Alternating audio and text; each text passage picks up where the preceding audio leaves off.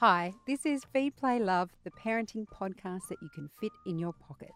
Short, informative, and interesting interviews about everything from toilet training to how emotion coaching works. I'm your host, Siobhan Hunt. The next interview is one of the diamonds from our archive. Enjoy. Hello and welcome to Helpline on Feed Play Love with Mothercraft nurse Chris Minogue. Chris is here every week to answer your questions on sleep, settling, behaviour, anything really We'll that's challenging. Yes, anything that's challenging you with your under five year old, shall we say? Um, so you can ask Chris a number her, your questions in a number of ways. If you're watching us live on Facebook, you can write your questions in the comments below, um, and you can also call us if you're watching live. It's 1 800 543 772. So you can call and chat directly to Chris. Or if you're listening via the podcast, the way to get in touch is to email us at helpline at theparentbrand.com.au and we'll address your question next week. Now, Chris has been doing this for 30 years. Yes. I've been beside her for at least five. yes. So I'm the assistant. Sometimes With I great feel like knowledge. Sometimes I feel like I could answer them. Yeah, absolutely. almost, almost, but you're the expert. So let's start with this question from Monica. And this is also a Facebook direct mail. So that's another Okay. way you can get in touch with us. I'm not sure how to react to my 30 month old son's behaviour, so thought I'd reach out. Firstly, he's been sticking his fingers into his throat until he gags and eventually vomits. It probably began about two months ago at a mealtime. He was teething, and when it first happened, I tried to remove his hand out of his mouth as he would gag. Mm. I realised, however, that he was enjoying my reaction, so I stopped immediately and tried to ignore it. But soon enough, he discovered that he could do the same in his cot when I put him down for his nap sleep because I would have to walk into his room as he ends up vomiting all Oh, over him, his cot. he now often sticks his fingers when he wants um, when he wants me to come over and give him affection. Uh, the, the attention he wants, such as while I'm cooking in the kitchen and he is stopped at his gate, or when we are in the car driving. Oh, God. I know he's too little to be taught what not to do, so I try my best to keep him occupied as much as I can to distract him throughout the day. I also try to wait until he's dead tired before putting him down. Sometimes I'm successful, sometimes I'm not. And I feel like I can't also just ignore him because of the repercussion, i.e., Yeah, vomit, everywhere. Another noticeable change in his behaviour is that from around his first birthday, he became a very fussy eater, which he took, which took me by huge surprise. Since starting solids, he's always been 99 percentile tall and 80 percentile heavy, as he has had a great appetite for generally everything. I don't want to encourage his Royal Highness's fussy eating by offering different food or adding fruit if he refuses to eat what I originally served, but I sometimes get so frustrated or I just give in and do what I can to feed Yeah. him. Monica, from Monica. I think you're doing all the right things. I think that's the first thing. I think your approach to it, the the mindset around it is really good. And this is a very difficult thing because it's such an emotive thing. He sticks his hands in his mouth and then he vomits. So, how do we get around it? And, you know, I think you've got a lot of the elements. You're using lots of distractions. So, in the car, I put something in his hand that he can hold, to stop him from putting his um, fingers into his mouth. Where you can and you see that behaviour, just gently going and taking his arm out or engaging him. So if he's getting a bit tired and he starts putting his fingers in his mouth, then maybe saying, Come over here and stand on this step and help mummy, that type of thing. Because I think this is one of those things that the less he does it, the less you're going to see it. But the reaction is incredible, isn't it? If I put my hands in my mouth, then I'll vomit, then I'll get the attention that I want. Some children have a delayed gag reflex, and this could have been the initial bit when he first did it, but uh, at this stage, he's got now got it down to a very fine art of doing it. So distraction, distraction, distraction. I think is the best thing. Um, I think the second thing is uh, when he does it, especially with bed. Say he does get to the point where he actually vomits, then um, take him out. Don't give him an awful lot of attention. Wash him down or clean him down. Clean the bed. Put him straight back in again.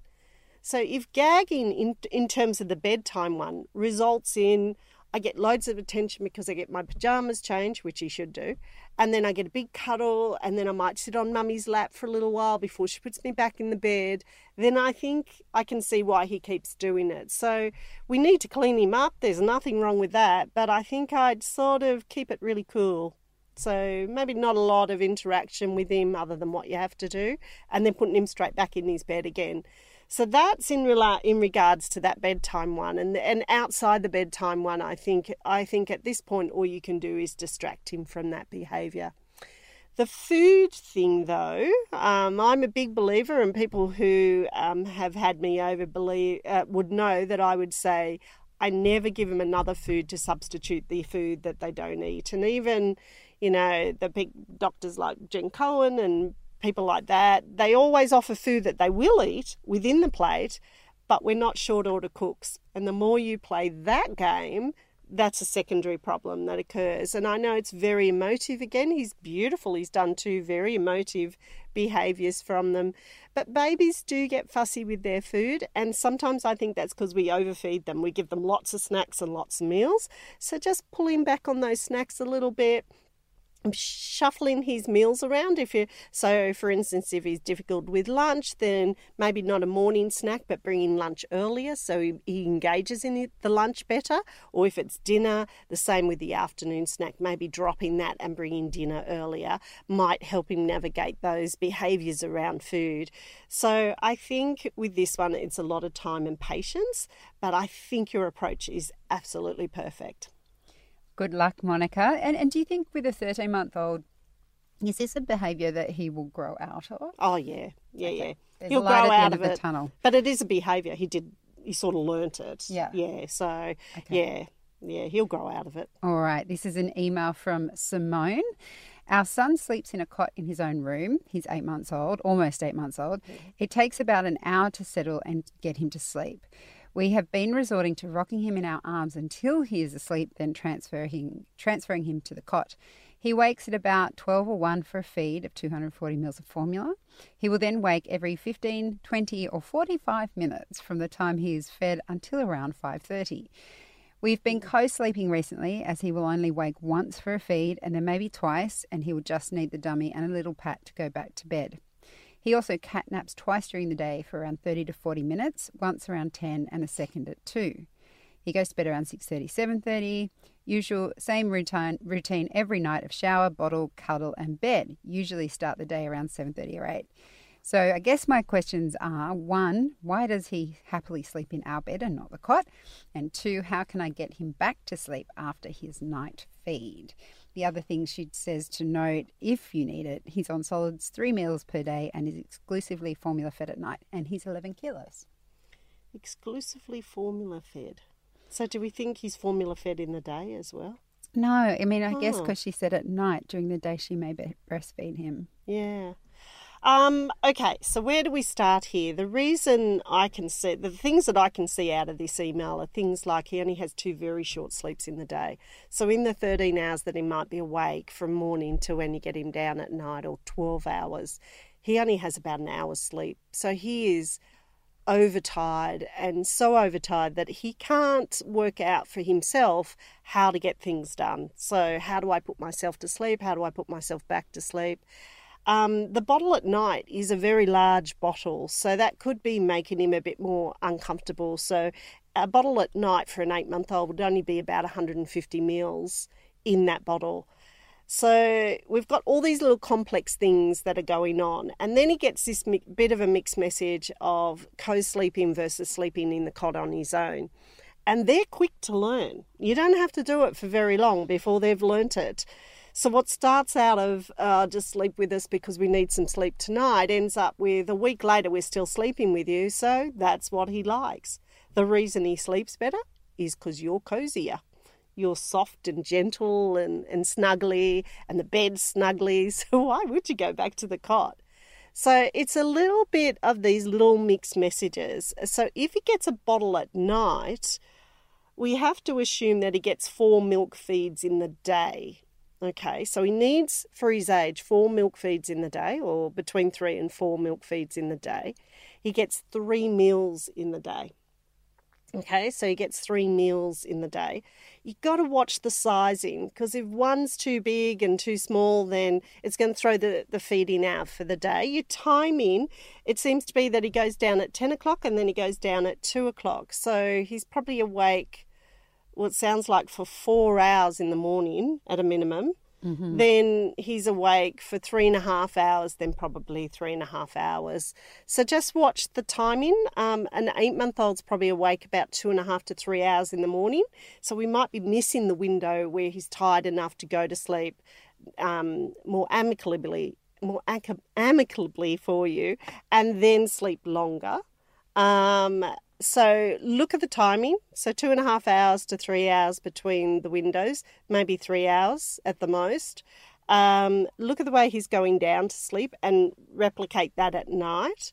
Um, I decrease the amount of milk he has in that bottle at night because that's a that's a very big bottle, um, and that might be what's unsettling him. And be consistent about putting him in the cot. So putting him in, letting him try to resettle, going back in, helping him by pat, shush, rock um, until he gets rock in the cot, don't you? Yeah. So usually hands on, pat, shush, and and sort of a jiggle of the body if he gets himself too worked up, a quick cuddle back into his bed again. And the consistency of that will allow him to go to sleep and sleep better at night. But you need to do it a little bit in the day so he doesn't get enough sleep. On average, he probably needs a good well, at least two and a half hours, maybe three and a half hours. And from what it says, he's probably getting less, or maybe an hour to an hour and a half on a good day. So we need to do some resettling as well um, when you put him down during the day. So that's a lot to take in. Just take it in small little windows. Um, consistency is the main thing at this age. So pick, you know, the rhythm, then pick how much he's got in the food decrease the bottle overnight and then give it a good go at settling him in his cot repeatedly over three, four days and see how much is improved at that point.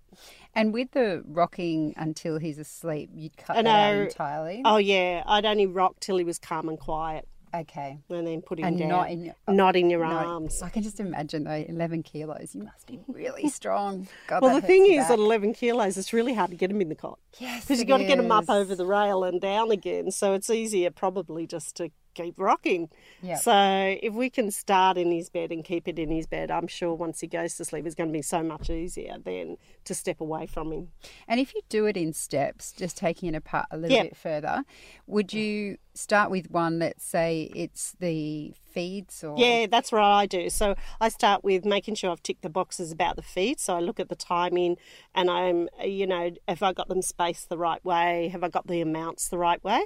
So that's the first thing i do because sleep is a difficult thing. So i want to make sure that everything else in his world is okay yep. before i just huck in for a couple of days and just sort of go right now i'm going to do this to get you to sleep better. And you know hunker down for a few days and then the sleep should in, improve within that period as well. Okay. Yeah. Brilliant. Well good luck simone and if it doesn't work out please get back to us and yeah. we can we'll break it down a little bit more. tweak it. Yes. Chris minogue and helpline on feed play love will be back answering more questions right after this. Now back to your questions with helpline and chris minogue Here's another question from email or Facebook um, direct mail. Actually, this is from Caitlin. Yep. I have a 12 week old baby who is four weeks corrected, as she was two months early. Yep. She's exclusively breastfed, and we've been lucky enough to not have any problems until the last two weeks or so. Feeding has now been turned into mission impossible. Oh no! We had been feeding from one breast for each feed, as per the maternal health, child health nurse's advice to help with gas, which was enough to fill her. But recently, she's vomiting up so much of her feed, I have to offer the second breast as well.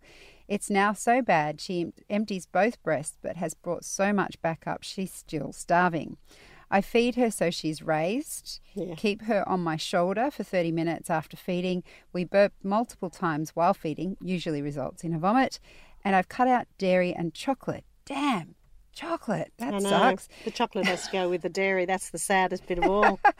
None of this seems to make a difference. And sometimes we are stuck on the couch in a never ending cycle of me feeding her, then her vomiting it back up until she's obviously so exhausted she falls asleep for half an hour, if I'm lucky. How do I help her keep feeds down? Would it also be worth using formula as a backup for when my breasts can't satisfy her hunger because she's drained them so much? Okay, so Caitlin, you've got a little baby who's eight weeks prem.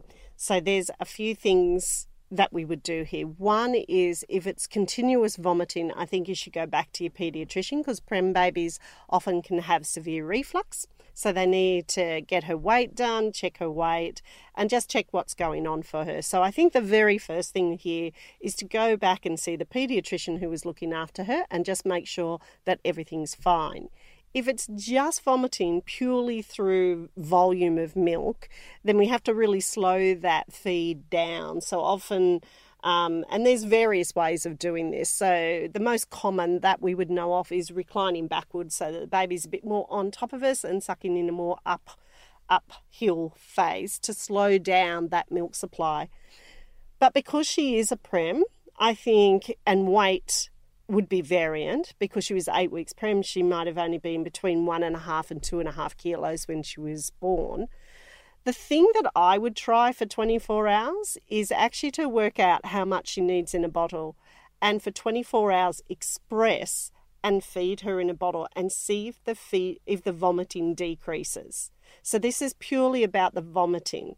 So if your vomiting decreases, then we know it's the speed and the quantity of milk she's getting which initiates that vomiting. If she's still vomiting when it's in a controlled bottle, you know, as in that you control the flow and the amount, then I suspect you need to go back to the pediatrician and see what's going on for her. So in this case, I'd book an appointment with the pediatrician. Before I got there, I'd probably try a day of putting it in a bottle, feeding her every three to three and a half hours, and having her weight worked out on the amount you should put in the bottle. Because with a prem, she's 12 weeks old and she's eight weeks prem. So we have to work out on her weight how much she would take in that bottle. So that's a bit complex. You might need to ring the pediatrician's office and find out how much that is on based on her weight and then have 20 have that day of doing it with a bottle with a slow flow teat on it and see if it reduces the vomiting and then you'll have much more information to give the pediatrician when you see them all right good luck caitlin this is a question from Lauren on Facebook Live now. My three year old won't eat. Some days I can't get any food into her at all. She's mm. on iron drops due to having dangerously low iron. Yeah. Do you have any tips at all? I actually think if she won't eat anything, I would probably try and keep a food diary over um, three to five days. Go and speak to your GP. Obviously, if her iron is very low, that's a factor in this. So they have to work out why her iron is that low, not only because she doesn't eat. Um, and then in this case, I think they're quite complex it's not a quick fix here. I would be maybe recommending going to see Dr. Jen Cohen, who's been on here, who's the fussy eater doctor. Um, she, I'm not sure where this is coming from, but you can look her up. Or someone in your state that is the equivalent to what she does, because I think this is probably more complicated than a three year old who used to eat but now doesn't eat sausages where they did. So if they won't eat anything and her iron is low, I think this needs to be looked at by someone that re- can really follow this through for you. And I have done interviews with Jen Cohen on Feed Play Love if you want to um, look on the Google, Babyology yeah. website, because Jen talks about lots of different reasons why that age group can stop eating. Um, yeah, but um, this is a won't eat. Yeah, yeah, but she'll explain whether it's about well, you're yeah. finding things out about texture, behavior. Yeah. It can relate to lots of different yeah. things. And unfortunately, Lauren, it does not sound like it's something that is a quick fix. No, I don't think it's a fix quick. I don't think this is about a child who ate a bit of food and isn't eating a bit of food because the iron is really low. So this is probably something to do with the way she feels, the malabsorption because her iron is low. So therefore, when she eats, she probably doesn't feel good. So I think it's a quite a complex thing. Mm. It's not a simple okay, just put the foods down and keep offering them and you know, make sure you put something down that she eats every time, which is a stock standard answer to this type of three year old behaviour. So I think you might need this investigated by a few more people, like yeah. the paediatrician or a, a um, someone who works with paediatric feeding and all those sorts of things. Yeah. So Dr. Jen Cohen is the name if you'd like to look her up on the website. You can look her up for our interviews, or she's got plenty of information yeah. on her website as well. Yeah. This is a question from Alexandra, also on Facebook Live. How do I wean my 21 month old who uses nursing for comfort? When I say no, he freaks out and screams and pulls my top down or up. I'm eight months pregnant, so my milk is now colostrum and there's not much in there. He never took a dummy or bottle, so it's his only comfort. He also always hasn't taken a special liking to any he also hasn't taken any liking to any toys i would like to wean before the baby comes and i'm running out of time. You, are. you poor thing. Well the really good thing is your second baby's very happy because there's going to be loads of milk for that second baby. So it has reverted back to colostrum and he's probably getting a bit fussy with that. Do you know how you do this? This is my very first go at doing getting him off the breast is you book into the nicest hotel you could possibly find that you can afford and leave him at home with his dad. So you're in the hotel and he's with his dad or his mum, whoever. And that is probably the only, that is the quickest way to is that weaning. what you call cold turkey weaning? It is, because there is no gentle approach. When you're eight months pregnant, mm. we haven't got time to go, okay, there's just no more milk. And this will be really difficult because he claws at you at 18, at 21 months, sorry, not 18 months, 21 months. And you're eight months pregnant. So I don't want him to hurt you when he's angry, when you don't, you know, give him the breast. So this is a really difficult thing. In in all honesty, I would book into the hotel because it completely separates you. It just he just has to get you know, get past it. Or maybe you go to your mum's place and he stays at home with your partner. So this one, I think, has to be short, sharp, and painful. If we had more time, we literally tell you to put on things like turtlenecks so he just cannot get into the breast. And we do it across a weekend, and your partner distracts, distracts, distracts. And you just have to, in your mind, say, I can give you comfort anyway, but I am not going to feed you.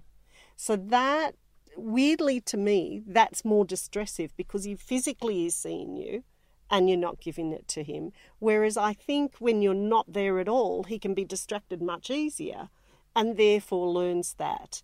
So when you come back, he might have had one to two days of not having it and he's worked out a different strategy for comfort, such as he might have found a toy that works for him, or he might have just worked out that it's a cuddle um, and comfort and then being put down, and that your husband or partner can follow that through because you're going to have a baby in two to three weeks, which will require you to be in hospital and therefore that separation would have already happened.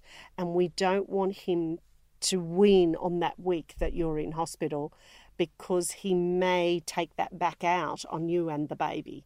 So I think to be kind to him, you need to do it now, even though it has to be short, sharp, and painful, and to prepare him for when you go to hospital to have this second baby. Mm. Oh, so I think this one. one. is a little bit tricky, mm. but I think you, you, you might have to just get in there and give it a go. Yeah, good luck. Yeah. We have an email here from Deanna. Um, I have a three year old son who runs all the time in parks, shopping centres, visiting someone. He will also run to any child with a car because he wants it, and then he'll get angry about not being able to take the car. Mm. It's hard to keep him safe and also hard to keep up when he runs everywhere. How can I reduce the running and also stop him getting angry about other kids' toys? Okay, so I think you've got two things on here. So, one, you've got a very active three year old who's running around, but three year olds don't have a sense of danger. Like they just run down the road, they don't even know about car parks and corners. So, I think this is something we have to teach him, and I teach him by doing very small trips where he has to hold your hand and walk. So, putting something else in his other hand. So, saying something like, We need to go and buy the bread So, can you hold mummy's wallet while we walk to buy the bread? And then we're going to walk back to the car. But as soon as he tries to pull away and or does run away, we actually stop the activity and go straight home.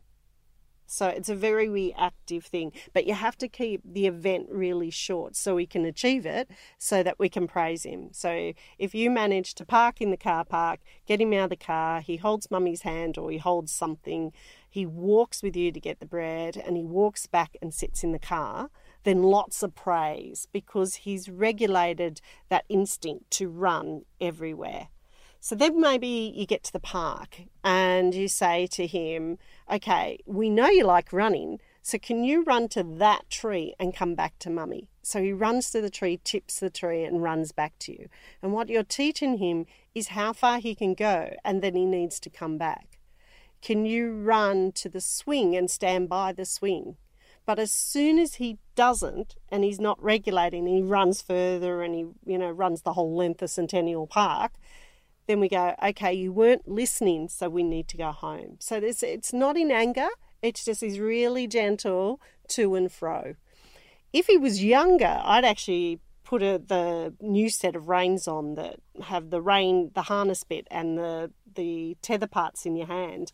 And you say, if you walk next to mummy, I don't have to put this lead on. If you run, I need to put the lead on. That's a really good cause and effect, and it will get him going three year olds run though. So you've got to give him the space and the, the safe environment to run. So that's the park and going backwards and forwards. They love playing games. So make it a game where he goes so far, then he comes back. He goes so far, and then he comes back. But we also have to teach him safety. So if he can't do it, then we're not doing those things. And I think you'll find in a really short space of time, he will get it. He will get when he can run and play the running game and when he needs to walk and walk beside mummy. So that thing I think will work really well. Um, what was the second part? Sorry, He'll also that. run to oh, and take the toys mm. off the other kids. So yeah. again, this one would be gentle reminders. So we're going to the park today, and some of the children will have cars, but they're not your cars. So we need to stop and ask them if we can play. So we're sort of teaching him the behavior that we'd like to see within him. Then, if he does snatch the car, I use the same scenario. So, if he snatches the car, then I take the car and give it back to the said child, and then I say to him, we might need to go home now because you're not listening. So, we're going home because we're not listening, not because we snatched. But I think this is a regulation and him learning how to regulate the behaviours that are going on in his head. So he wants to run wildly with a car in his hand and he hasn't quite got the maturity to understand that that actually isn't his car to take. So we have to show him that. So if we go over to Jack's place for a play date, Jack's going to have some cars. We need to ask Jack for the car to play with and take his car with him so that he's already got the car to start with. So, all of these little behaviours over time will teach him how to regulate and regulate those behaviours.